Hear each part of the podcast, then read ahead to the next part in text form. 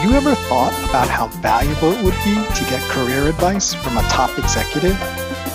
Have you ever wondered what management really thinks about diversity? Join us as our C suite guest shares with our Latino community their unique insights on professional development and diverse leadership. Welcome to C Suite, the show that combines surprising leadership insights with a focus on diversity. I'm Joe Kwan, the Connection Counselor and VP of Board Development for ALPFA, New Jersey. Today, we have a thoughtful guest, Carlos Santiago, VP, Head of Americas for GlaxoSmithKline. Carlos began his career in GlaxoSmithKline as a site utilities engineer at their manufacturing facility in Puerto Rico. With more than 12 years at GlaxoSmithKline, he held several roles of increasing responsibility in both the global manufacturing and supply, as well as the real estate and facilities organization. Carlos led the Hispanic Latino employee network, Conexión Latina, which was rec- recognized by Diversity Best Practices in 2018 for their work and impact on hurricane relief efforts in Puerto Rico. His different roles have allowed him to work in many locations as well as travel to more than 30 countries in four continents. Carlos is part of the Core Tech Advisory Board. He is a graduate of the University of Puerto Rico with a Bachelor of Science in Electrical Engineering and holds an MBA from Universidad del Turabo. When he is not working, he enjoys reading, traveling, and running. Carlos is married to Lourdes and has three children Noah, Gabriella, and Carlos Jr. Welcome, Carlos. In this exact moment, how are you feeling? How's your energy? How's your outlook? So I think my energy is uh, pretty great after that uh, amazing introduction. Thank you, Joseph, and thank you for the invite to um, to spend some time with you today and, and the audience.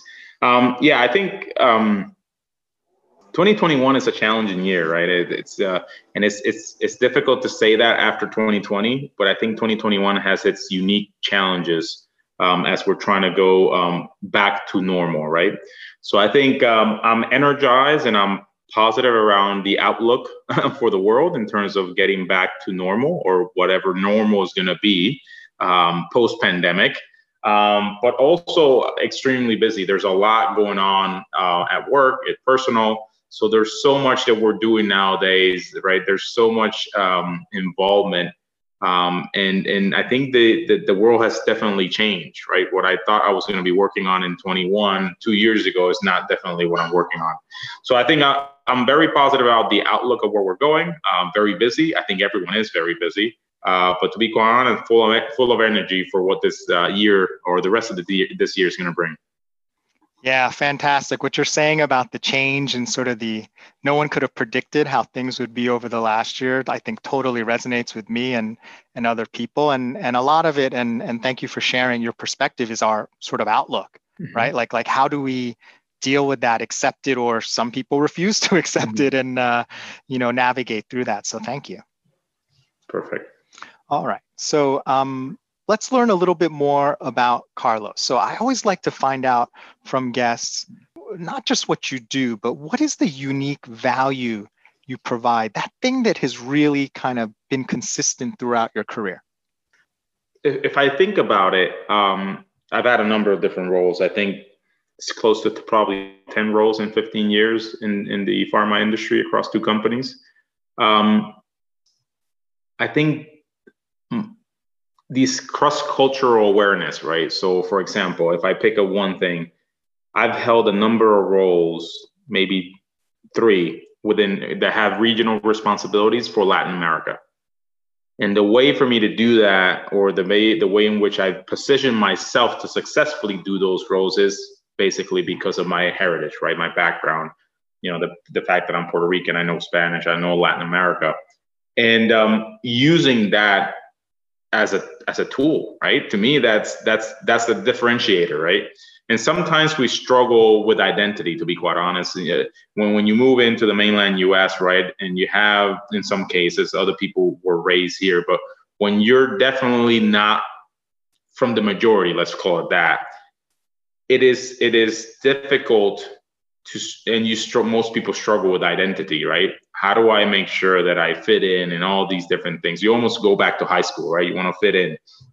Um, and I think one of those things where sometimes it's good to stand out is that that differentiator. And for me, that's been the fact that I'm Latino, right? I've been able to use that through work, through my personal connection, through the work that I've done with the uh, ERGs, right? To make sure that that that makes me stand out from others, right? And that's been it's made me very successful. Like I said, in the last two roles, I've had regional responsibilities for Latin America, and now my current role is bigger, so I have the all the all of the Americas. But I've always been in and out of LATAM. That's always been part of my resume, right? You'll see the roles, every other role, I'll be in and out of LATAM. And I think having that knowledge and having that understanding, that cultural awareness um, and cultural sensitivity is a huge differentiator. And if you think, start thinking about how, you know, in the future, how in the US, right, the biggest growing minority in the US is, is Latinos or the Latinx, right? So they're they're the biggest cohort within the millennials. They're the biggest growing minority. So if you think about it, right, we are we are at an inflection point where we really can take advantage of that and and leverage what sometimes in the past we kind of try to put aside and not focus so much on. Now we're putting it front and center to say, look, I'm Latino, I'm Latina. I, you know, I know more than one language. I know the culture, right? Leverage that. And you can see it more and more in corporate America where you start seeing um, either markets that specifically we want to have people that are bilingual and not only bilingual, right? I'm, I'm starting to see more um, cultural awareness, right? So people that know the culture. So it's not only knowing the language, you need right. to know the culture as well. That I think will dictate success. It, so I think for me, right, that's been a big differentiator. It's, it's, it's not not shying away from it, but putting it front and center to say, look, this is the value I bring. And that's what differentiates me from the rest.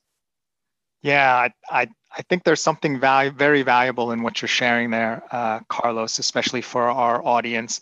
And it's interesting to me. I had a conversation recently with my wife about the difference between especially if you're from another country and you're you know not part of the majority there's a big difference in perspective where some are more about assimilation mm-hmm. right so they don't want to highlight the things that are different for them for them maybe they want to downplay them right so they can be mm-hmm. more like in high school one of the crowd mm-hmm. and mm-hmm. versus what you're saying which is more integration right you bring the best of both worlds because people like you and me we, we are in both worlds right like mm-hmm. we're not in puerto rico all the time i'm not in korea where my parents came from mm-hmm. we're in americas but how do we integrate without losing yeah. that advantage so i, I really yeah. uh, love that answer carlos yeah and i think it's it's a struggle i don't i don't i don't think there's a right answer um, and i will say that when i moved to the us i tried to assimilate it was easier it's always yeah. easier. Always. Um, but but you kind of get lost in it, and then you realize that maybe it's maturity, maybe it's age, experience, whatever you want to call it. We want to put it front and center versus kind of downplaying it. Um, and I think it, it's a different point for some people. My daughter is 12. She was born in Puerto Rico but raised in the U.S. And at her age, she's already knows very clear who she is, right? Maybe it took me a little bit longer, right? um, but but she she already knows and it's very clear who she is. So I think, like I said, it, it, it depends on each people, each person, each each of their experiences. But it's really important that we get there. Yeah. So I found it so interesting what you said about um, it not just being language it's it's also knowing culture. And i figured if i could drill down even more specifically it's mm-hmm. it's about individual people right? So mm-hmm. um, would be really uh, curious to find out from your perspective as a leader what is it that never fails to surprise you about people? Um, i think the resilience. Um, i love i love leading people I, I really do. I've I've always it's interesting because most some people don't like to lead um, or or manage people, right? And they see it as managing people. I don't see it as managing people. I see it as leading people, and I enjoy it. I really do. Um, and I think what doesn't surprise what what continues to surprise me is once once you have the right culture environment within your team, they will do they'll they'll do whatever, right? They'll do it for you, right? And mm-hmm. their resilience, you'll ask more of them. And sometimes I feel like I shouldn't be asking more, right, of them. And I take on some more myself, and they'll come to me and say, "Why are you doing that?" Right? We'll pick it up. You don't need to be doing that. So I think it's their resilience. I think everyone has has the potential to do great things. I think the difference is are they motivated and engaged to do so, right? And I think that's where leaders um, need to be, play a, a big part. And I think to be quite honest, this is where diverse leaders are needed, right? When you have a diverse leader, then you'll have a diverse workforce, hence an engaged workforce, because everyone feels like they're part of the team. And I think that to me is key. And that's why I put so much effort into it, being a diverse leader, to ensure that my team has the support, ha- there's the engagement, the motivation, and to be quite honest, there's the right representation so that we have a very balanced team. And and I think to me, once you do that, once you you spend the time and energy to create that, they'll do they'll they'll run through walls, they'll do everything, and and, and they'll do it as a team, right? And I think that doesn't, like I said, my team over the last 18 months managing COVID, you know, emptying sites, now bringing people back at the site, their level of resilience to be able to do that and, and operate a site that used to have thousands of people and then now it's less than a thousand is amazing, right? And and and the response in terms of how quickly they did it and how quickly they can turn the switch back on and say, okay, we're going to bring them all back. So I think, like I said, I, I have nothing but a lot of praise for my team, a lot of praise for people in general and the people at GSK. So I think I my view is right is is the resilience of people no matter what's happening both in the world and they're in at work or at their home because there's been a lot of uh, very impactful things happening and you know impacting people's lives over the last 18 months but they still show up to work. They still do what they need to do. It's just I, i'm just amazed and that's why i love leading people. Yeah i love that and and what really resonates with me carlos about what you're saying is you know you're kind of highlighting the environment as well that leaders mm-hmm. can create it's not always about skills development it's it's mm-hmm. not always about performance managing a person sometimes it's just setting the right mm-hmm. frame and that like that sense of belonging that that mm-hmm. like i love your analogy people will run through walls right if you have a mm-hmm. leader that you feel has got your back then you will run through a wall for them mm-hmm. i agree i agree and i think that's the piece where um, I always give the benefit of the doubt to people, meaning, okay, what have we done, either as an organization, as a leader, as a company, that they're doing that, right? Mm. So it's not, you know, oh, they did it, you know, as a bad apple. It's more around why are they doing that, right? Did, did we create the environment that enable that? And I think that's the piece where I do believe that um, leaders, we need to do more. We need to be more visible. We need to be more accessible um, and to be quite honest, we need to spend a lot more time on team engagement. And I do spend a, an inordinate amount of time on team engagement and motivation um, because I want to make sure that the team gets everything they need. It's not just about are you going to hit the objective, yes or no, and then the next time we talk, are you going to hit the objective? And sometimes it feels like that, I've had bosses that it's been like that. Sure. It's more around how are you doing and what are we doing? How do we, you know, what do we need to do more of, right? How can I support you? Um, and then trusting people that they'll get the work done. But we just need to make sure we're helping them get the work done. So yeah, that's that's that's like I said, people are amazing. I think um, I think, but leaders need a bigger role in how they create those culture and environments. Absolutely, fantastic. Now, um, folks in the audience, uh, you know, they are ambitious. They're trying to do their best to succeed, to provide for themselves and, and for their families.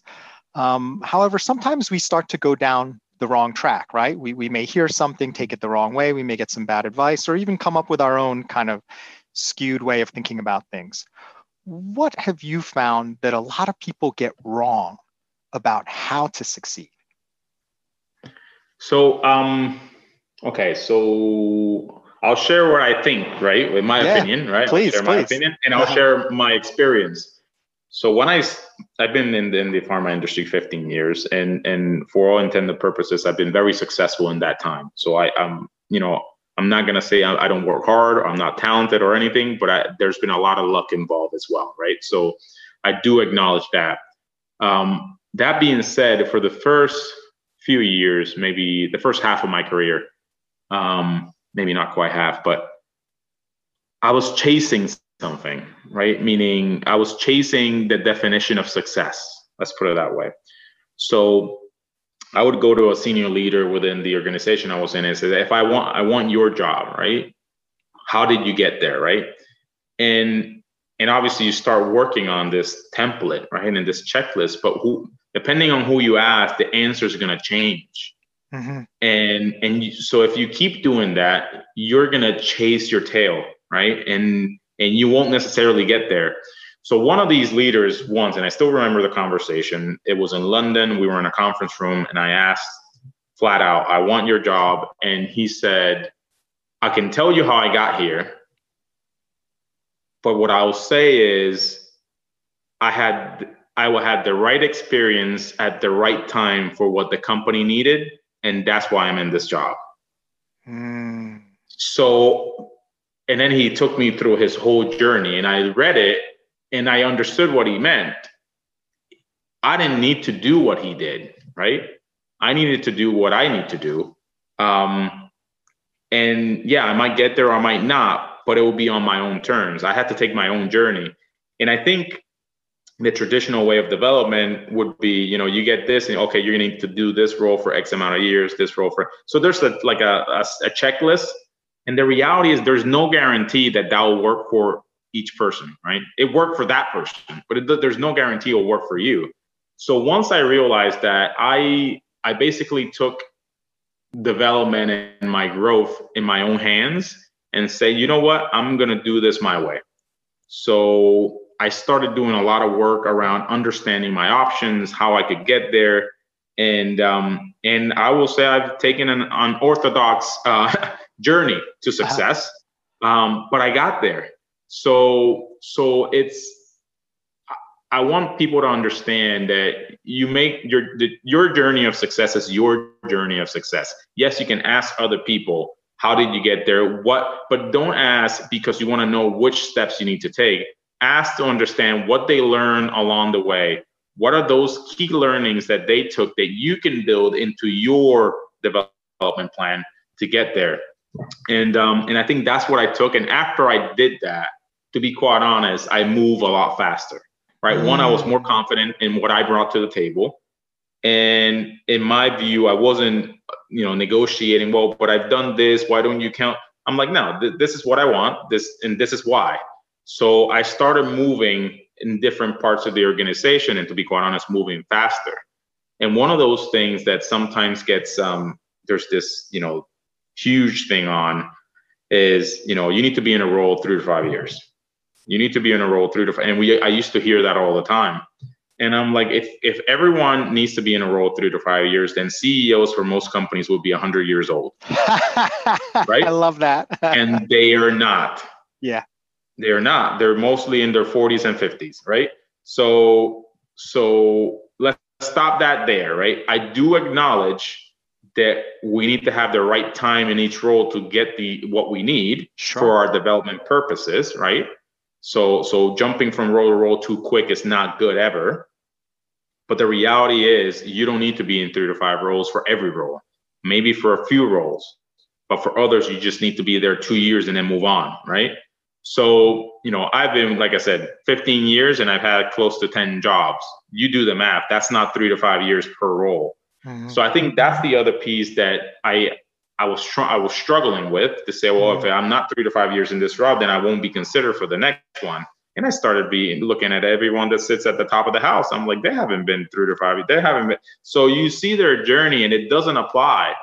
So so my view, and to be honest, when you start, no one knows you're going to be a CEO 20 years later, right? No. So it can't be like, oh, you're going to be a CEO. You're 22. We know you're going to be a CEO, so you're not going to spend three to five years in every role. You, we're going to move you faster that happens later on. Yeah. So I think to me, the biggest learning is your journey to success and your career is your own.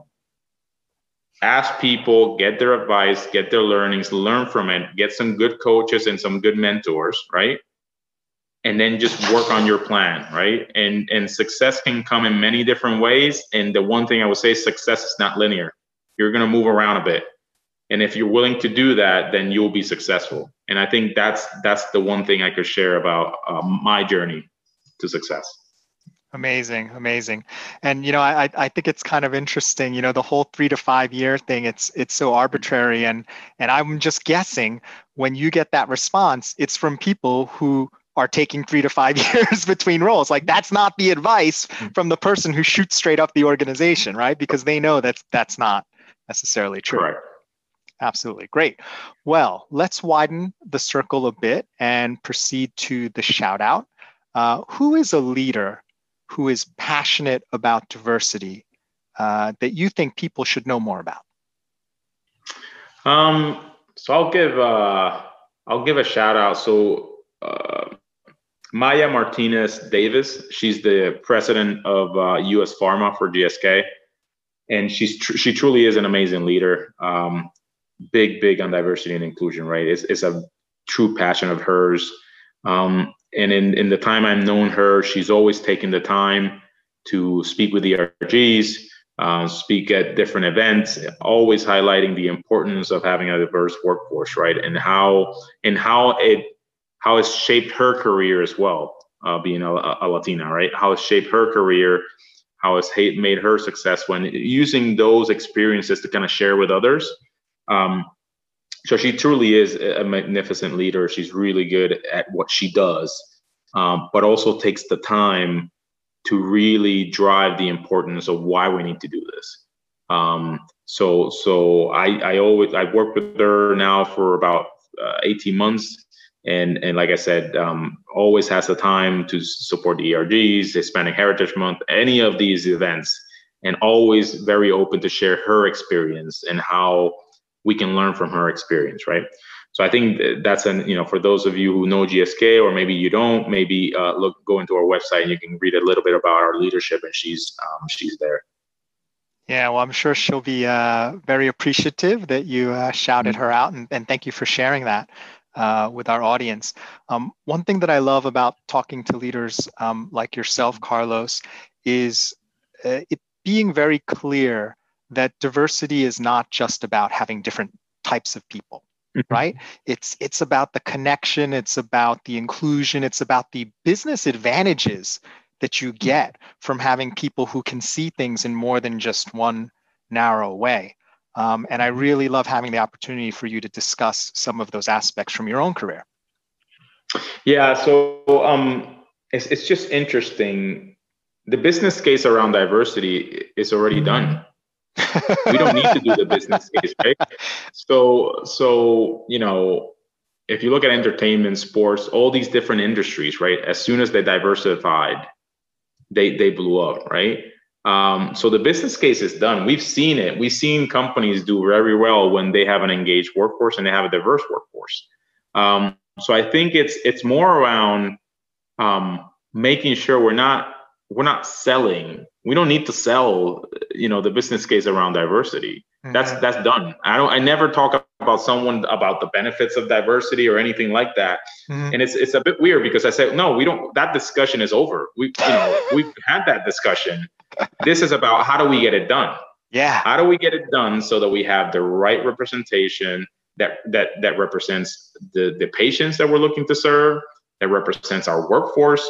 And and to be honest a lot around where do we see ourselves it's very depending on role modeling. So for example if we see diversity at the top of the house the first thing you think of is if he or she made it or if they made it then i can right that's the first thing you think of i'm i'm the first engineer in my family right i'm the first engineer there was no other engineers mm-hmm. and it wasn't until my mom started um, sharing with her some of her work friends that are, were engineers, and my dad did the same, that I took an interest into engineering ah. because there were those role models.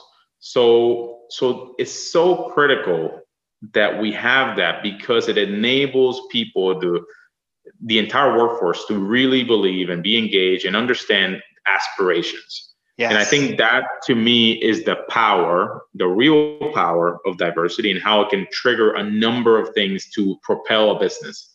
Is is people will understand that I'm here and I can be the leader if I wanted to of the entire company, or I can continue doing my role if I wanted to, but there's the possibility. Yes. And I think that that to me is is key. So I think that you know, in my opinion, right, we, we, we shouldn't be talking about the benefits of diversity. That's done. To me, that, that's that's an old conversation.